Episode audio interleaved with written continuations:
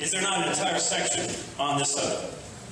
No, but I may have changed my mind in the meantime on that, so it's unfair. I may have, I may have changed my mind about Mithra, for example. Is, is your is your book for sale back? Yes, sir. Let me tell you, let me tell you, let me tell you, let me tell you, let me tell you. But have you ever asked God for forgiveness?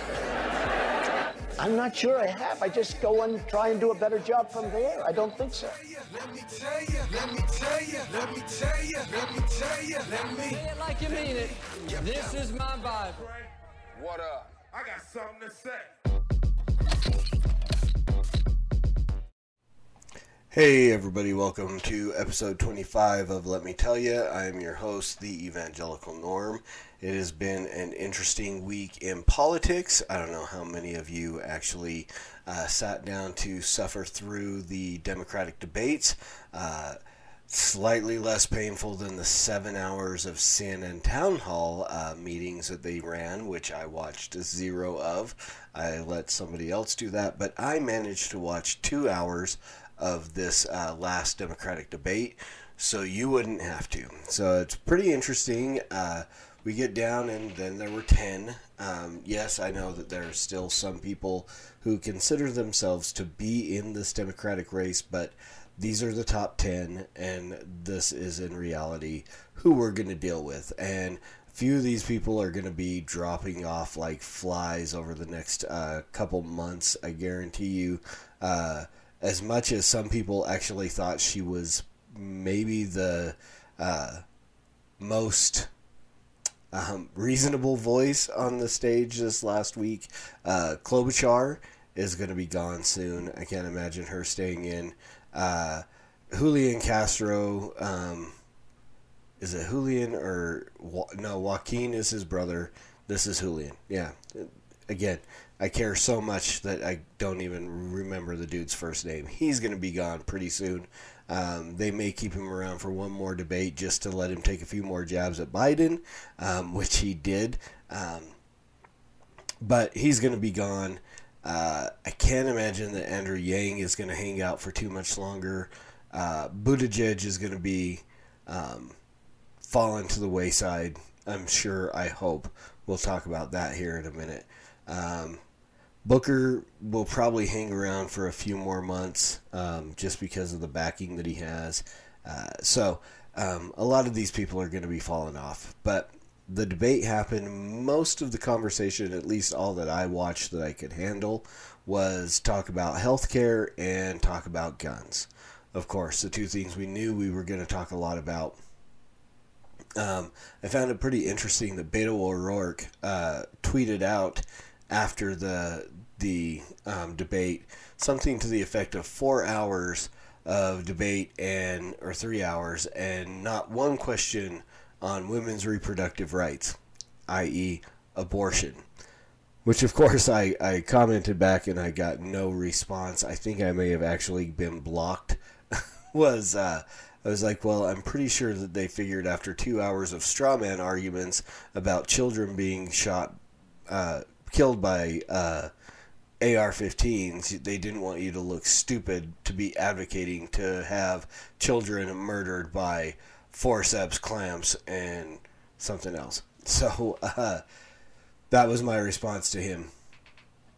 So a lot of it, I mean, just your typical stuff. Of course, Bernie wants to give everything away for free. Um, Biden can't remember um, what he wants to do, um, but he knows that no one else can pay for what they want to do, which is, again, I found myself agreeing more with Biden on this than anything, which is really odd um, for me to say. But again, the healthcare programs that are Medicare for All, which is going to cost upwards of $70 trillion over 10 years.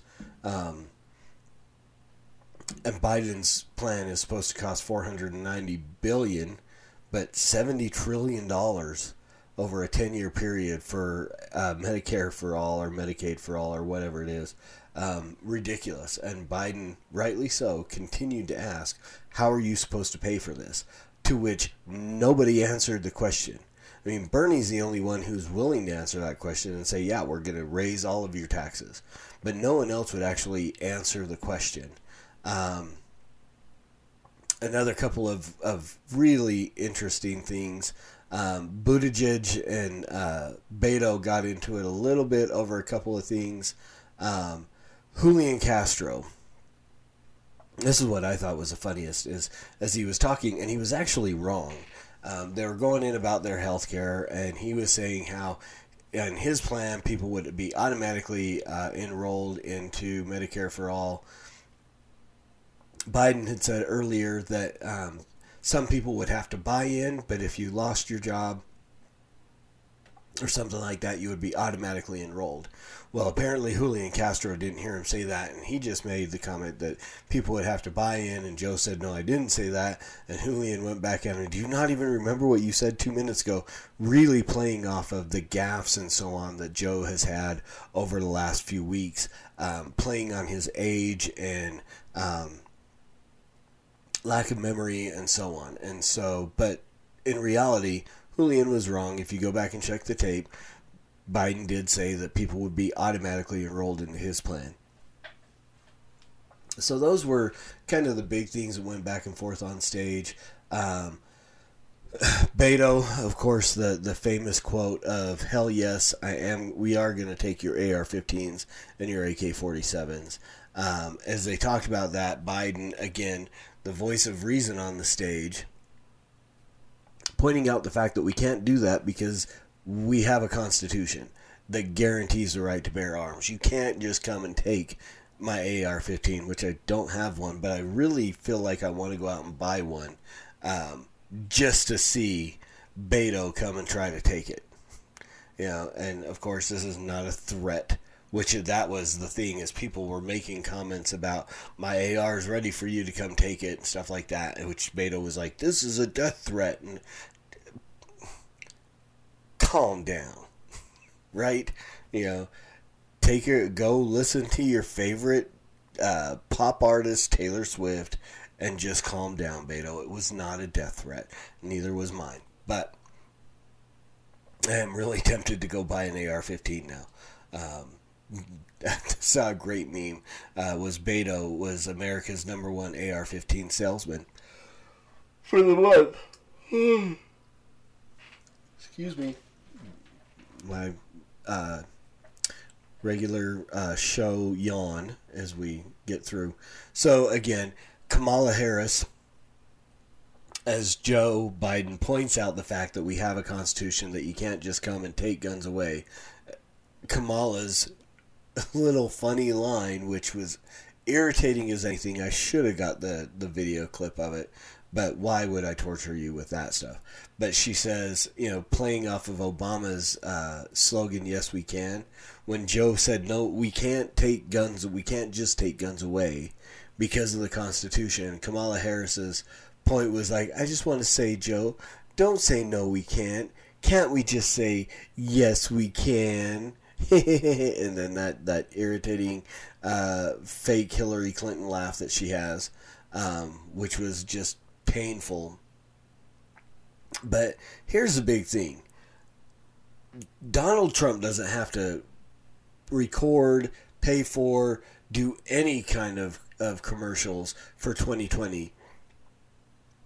All he has to play is these clips from, from these guys at these debates and throw in a few uh, stupid comments by the squad.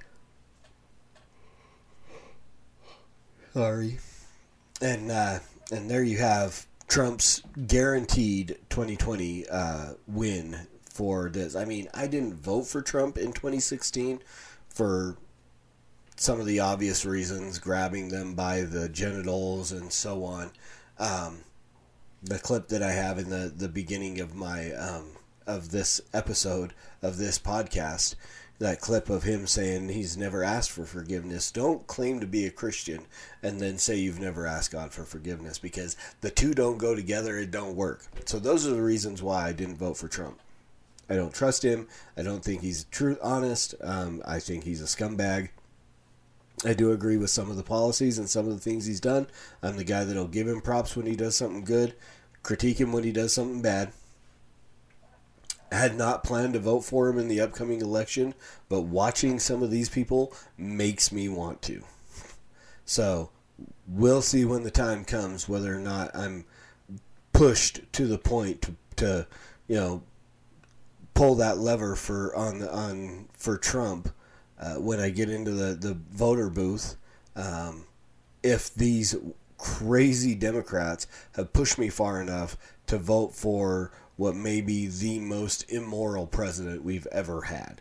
Um, I know we've had some pretty bad ones, but yeah, Trump, serial uh, adulterer, proud of what he's done.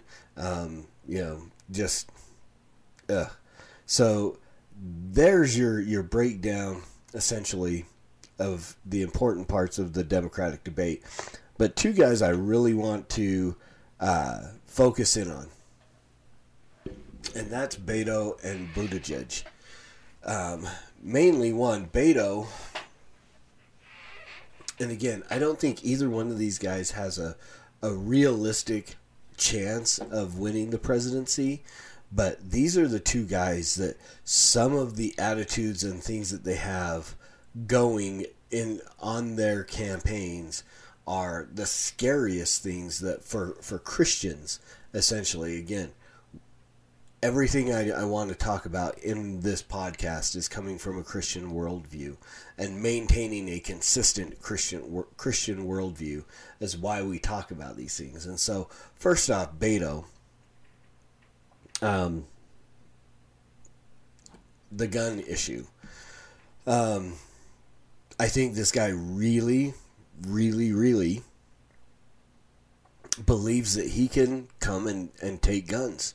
I think he is fully intent on trying to disarm America, and whether he does it in the the Oval Office, which again I don't think he has any possibility of winning, or in Congress or whatever, this guy is going to champion for the next 30 to 50 years, however long he lives. Um, yeah, I'm, I'm not even sure how old he is. I know he's on the younger end of the scale, so probably in his 40s. So, I mean, realistically, we've got some pretty old guys out there on the stage. I mean, Beto realistically can live to 80, 90 years old, whatever. Um, and the way our Congress works out, he may continue to be in politics. I mean, guaranteed he's going to be in politics. He's going to be a public voice. He is going to be calling for uh, confiscation of weapons for the next 40 to 50 years. And again, here's you beat the drum long enough, and I truly fear that at some point in time, these people are going to get what they want and overturn the Second Amendment or amend the Second Amendment.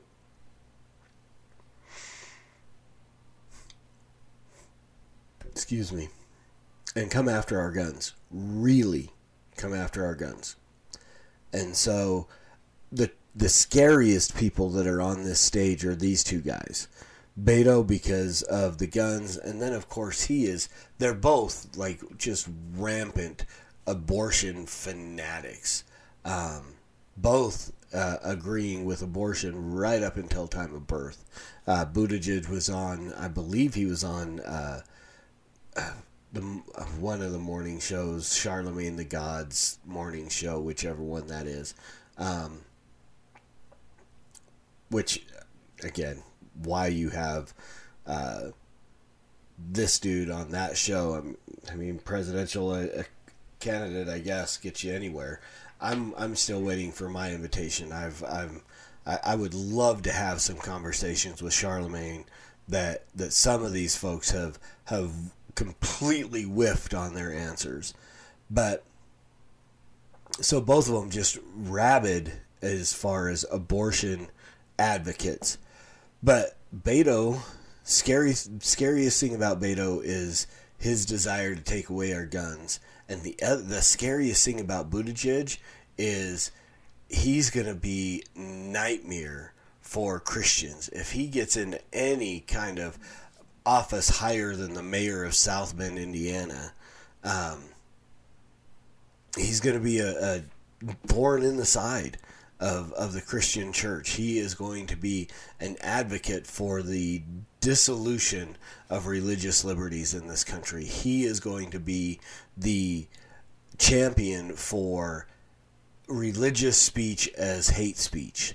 Um, he is going to be, and, and he claims to be a Christian, and he's right now kind of playing the um, in the background kind of thing of, you know, well, I'm a Christian, so yes, I want people to have liberty, but he's gay and he's uh, married, um, which we know it's not actually a marriage because it's not uh, doesn't fall into what a marriage is defined as in God's eyes.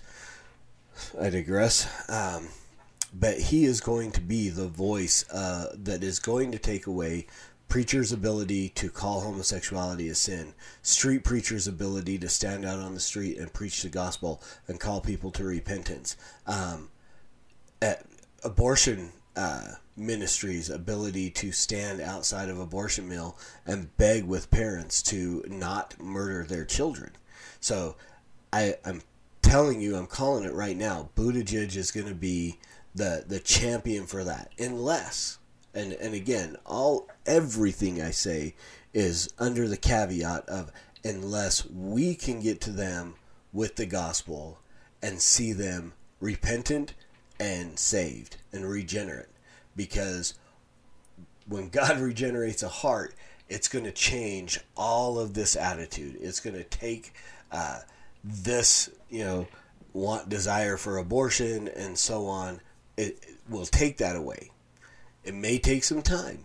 I mean, some of those things are hard to break, but I believe someone can be saved and working through those issues. But ultimately, they're going to get to the place where those issues are gone. And I think that's a perfect segue into the last thing we're going to talk about for the next 10 minutes or so. And that is uh, Pastor Jarrid Wilson.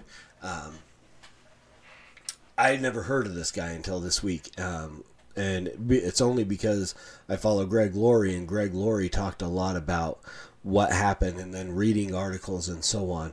I can't remember the name of his church. I apologize. I probably should have memorized that or had it written down. But uh, obviously, pastor of a, a pretty big church, advocate for mental health issues and suicide prevention. Um, outspoken on both of those issues, took his own life, which has stirred up all kinds of conversation. One really good conversation about suicide prevention, which I am all about. Um, you know, again, and and it leads into what else I want to talk about. And so, I mean, it, it did bring up suicide prevention, but it got a lot of people, especially people on Twitter, talking about whether or not this man went to heaven because he took his own life, because suicide is technically self murder. Can somebody who murdered self go to heaven? Is somebody who, who commits suicide truly saved? Is somebody who takes their own life absolutely are they regenerate? You know, if we talk about the Holy Spirit takes away those uh, desires over time and makes us hate our sin. What do we do with somebody who, and again, we have a, a president who claims he's never asked God for forgiveness. What do we do with somebody who has es- essentially executed themselves with no ability to repent of that particular sin? What do we say about that? Is there is that the unforgivable sin? Is that person now condemned to hell because they murdered themselves. Um, and that was the conversation that came up quite a bit. And it, it was interesting to read. And again, the the the argument that I made, I, I'm one who said, I mean, I'm a once saved, always saved guy. Um, perseverance of the saints. I believe that Jesus made the statement that those who God has given me, no one can snatch from my hand. And I believe that means even you, if you are in Christ and God has drawn you to Christ and you've been saved, repented, put your faith and your trust in Him, and name engraved upon His hand, record of sin nailed to the cross, past, present, and future, I don't believe even you can take yourself out of Christ's hand because he is sovereign. He is God. His his his work does not fail. And if that work is applied to you through repentance and faith, then it never fails. So I believe, and again, I don't know. I, I for, firmly believe, I know there are guys out there that are pastoring churches that are not saved. I know there are guys out there that are pastoring churches that are wolves in sheep clothing and will be among those, and I've said this before and I'll say it again, will be among those who stand by while they watch all the people that they have deceived into believing that they were Christian, but they were not. As those people approach Christ on that day and say, Lord, Lord, did we not do these amazing things? Did we not cast out demons? Did we not do these things in your name? And Jesus will say to them, Depart from me, you workers of iniquity.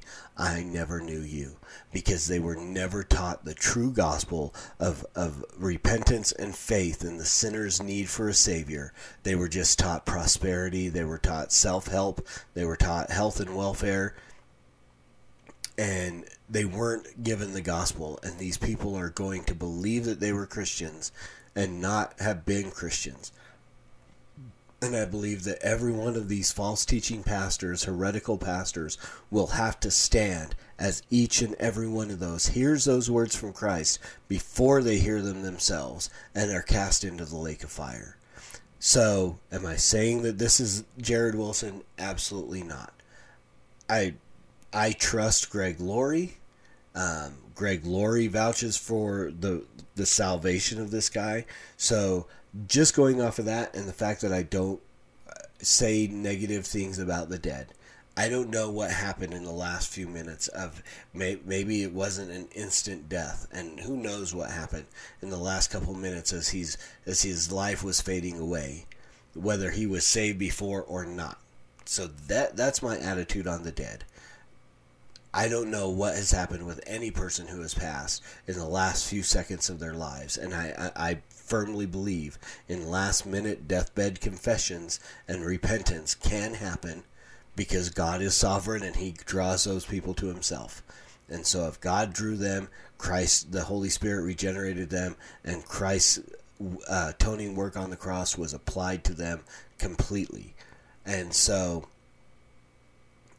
if Jarrid Wilson was saved before he made this act, I'm firmly standing in the fact that he is saved now. And of course, so in this Twitter conversation, and the the the interesting comment that came back to me was, uh, I made the comment. So, what happens if I'm driving down the street and I'm about to get re- into a car accident? There's a guy hit coming at me head on, and in the last moments, I curse at him. Um, angrily you GDMFer hatred to this man who is barreling down on me about to take my life and then I die. I have now blasphemed and I have committed murder against my neighbor in my heart, um, my brother in my heart. So I'm a blasphemous murderer with no opportunity for repentance. Am I cast out of heaven? And this was my argument that no, I don't think I am. Um, I'm saved by the blood of Christ, whether I'm able to repent for that very last sin or not. And so an interesting comment came of, well, for those of you who are in that camp, what if, you know, your brother or sister uh, dies in the act of raping somebody or murdering somebody? So I had to stop and think about it. And of course, my initial reaction is, well, I don't think rape and murder are sins that a repentant person falls into. You know, we understand that those of us who repent, we struggle with pornography, we struggle with lying, we start, struggle with things that we have done in the past. But rape and murder are two of those things that I think are are gone. And anyone who is willing to go and commit rape or murder is not a regenerate person. I don't think that is a sin that someone slips up and falls into after they've been saved. But then I stopped and thought, uh, well, suicide is self murder. Would that not fall into the same category? And mulling over this and so on, again, I come back to the fact that that despair, depression, these things are things that people can slip into um, just as a, a kind of falling back and and so I think that suicide is in a different category than murder. Um, you know, it's something that can happen. I mean, and again, now we look at murder as a premeditated, uh, planned out thing. Um, and yeah, suicide can be premeditated, planned out. But I think that the majority of suicides are spur of the moment, and, and I could be wrong. Um, come at me with statistics and so on. Maybe I'm wrong. But personally, as I've observed, I think that most suicides are spur of the moment, sudden, intense moments of depression and despair, that feeling of, of no possible escape and falling into this place of, of darkness and taking one's own life. Uh, so I do think it falls into something that is different than um, murder, rape, and so on. And so I would not be one who would say, you know, suicide again is an unforgivable sin. Um, you know, those who, and again, it this all comes down to God. I could be completely wrong. We could get to heaven, and and God could say every person who committed suicide He cast into hell. Um, and and if that were the, the the situation that we find ourselves in, then I would go, okay, he's God, and and that's always a situation that I find myself in. Anytime I'm looking at something that falls under the sovereignty issue, well, that's God. God has the ability to do what God's going to do, and He's God. So, but as I've studied and looked at and and firmly hold a belief in, I don't think that suicide is an automatic sentence to hell. I think that those who are have, have been saved and who find themselves in a, in a desperate moment and take their own lives, I think that that sin was paid for on the cross, whether they're able to uh, verbally repent of it or not. The repentance has happened. Um, Christ died once for all and took the record of sin, past, present, and future, and nailed it to the cross. So, all that being said, please pray for the Wilson family. He left behind, I know, a wife and I think two young sons. I mean, obviously, he's not very old. Um, so, I can't imagine that his sons were could be more than maybe early teenagers, but um, two children is again I could be wrong on on the the number, but a wife and a family he has left behind. We'll we'll leave it at that. Please pray for them, pray for their provision, pray for peace, pray for comfort. His wife has has come out and said she will continue to advocate for mental health issues, suicide prevention. Um, and that brings me to the end and what I, I immediately tweeted out after hearing about this. Have you prayed for your pastor today? I mean, we look back through the you know the ages and the the church history and we see prominent names who dealt with depression charles spurgeon jonathan edwards uh, martin luther these men all dealt with issues of depression in their lives and, and, and so on. Uh, so it, it's not beyond the office of pastor to fall into these issues. I guarantee you, because I've watched it with my pastor and I've seen some of the horrible attacks. If you have a pastor who is faithfully preaching the word, there are people out there who are going to be attacking him and leveling some of the fieriest darts at him based on his teachings and their disagreement with his teachings. And, I, and, again, I've watched it happen. I haven't haven't experienced it nearly as much since I quit preaching week in and week out, and so and, and whew, relief to me. But that means that that the the teaching pastor in my church uh, experiences that quite a bit. And some of the others, I'm, I'm sure our executive pastor Dan has gotten some some uh, nasty letters from people, and uh, and I don't know about the other elders. Um, I haven't really since being part of Refuge Church and an elder here, and even teaching in the kids ministry and so on, I, I haven't received the uh, the hate mail that I have in the past. But I guarantee you, your pastor is um, your lead pastor, teaching pastor, whatever you call them at your church. They are receiving hateful, hateful things in the mail.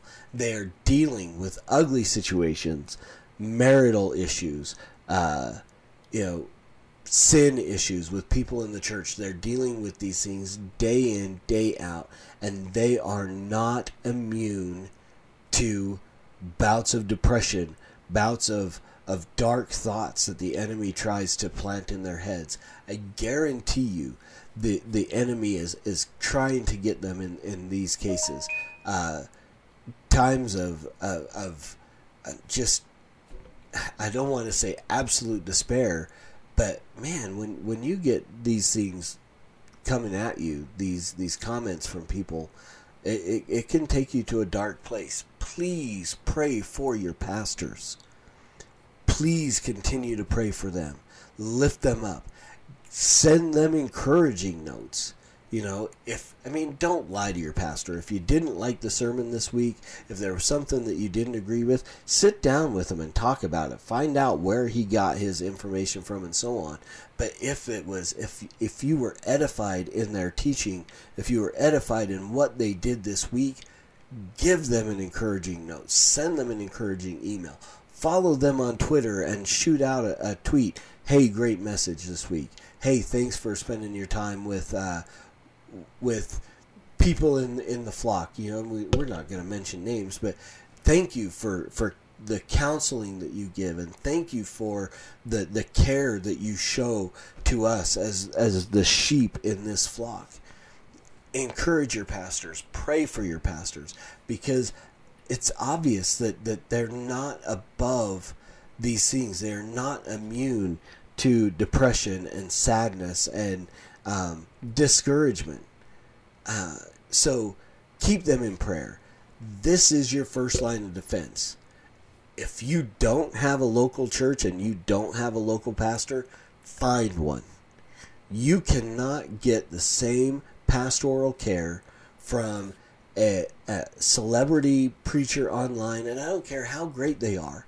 If you are watching Jeff Durbin from southern Florida because you can't find a good reformed church like Apologia in southern Florida, find something close and as close to a good church as you can and get in and get under local pastoral care because Jeff as amazing as Jeff is cannot care for you person and soul the way that he does his flock from a distance through the internet. Even if you're friends on Facebook and follow each other on Twitter, he cannot feed into your life the, the spiritual care that a pastoral pastor needs to give. He can't do that from that distance. You have to find a local church. You have to find a local pastor who can be that that uh, spiritual care in your life. It is it is imperative that every Christian have that. It's a way that Christ set up his church. It's the reason why he set it up to where there would be pastors and so on to care for the people. And and we need that. So one, if you don't have a local pastor, get into a local body. Find the best church that you can. Go Nine Marks Ministries. Um, you know, call some people around get into a reformed group on Facebook or whatever and ask around, hey, does anybody know of any even semi solid church in my area? Find the best church that you can and be part of it. Get into a local church, get under the pastoral care of a local church pastor, and then pray for them all the time this is self serving because I am an elder in the church and I'm asking for myself. Please pray for me. Please pray for, for me doing podcasts and things like that. If you're in my church, I covet your prayers. Because again, I'm not above temptation and uh, and depression and discouragement. at any given time. You know, I need the prayers of the people that God has entrusted me to care for. Um, I have a, a far, far smaller circle of people that I, I'm responsible for spiritually than our lead pastor and our executive pastor do. And so I continue to pray for them and, and call on the people of Refuge Church in Ogden, Utah to pray for your pastors. We have six men, four four ordained elders, and two uh, pastoral candidates, elder candidates that need your prayers. Brian Sove, Dan Burkholder, Cody Hawkins, Joshua Adams, Kevin Griffin, and myself need your prayers. And if you're listening to this beyond Ogden, Utah, and the, the body of, of Refuge Church, please, I can't, again, I, I sound like when I'm doing a music review and beating that drum of go out and support uh, Christian hip hop and your, your favorite artist. But this is imperative. This is so important enough that I have devoted almost seven minutes to this specific topic. Get into a local church and pray for your local pastor. And then, after we've, you've done that and you've dedicated time to that, go out and preach the gospel at all times. Use words, they are necessary. And until next week, Soli Deo Gloria.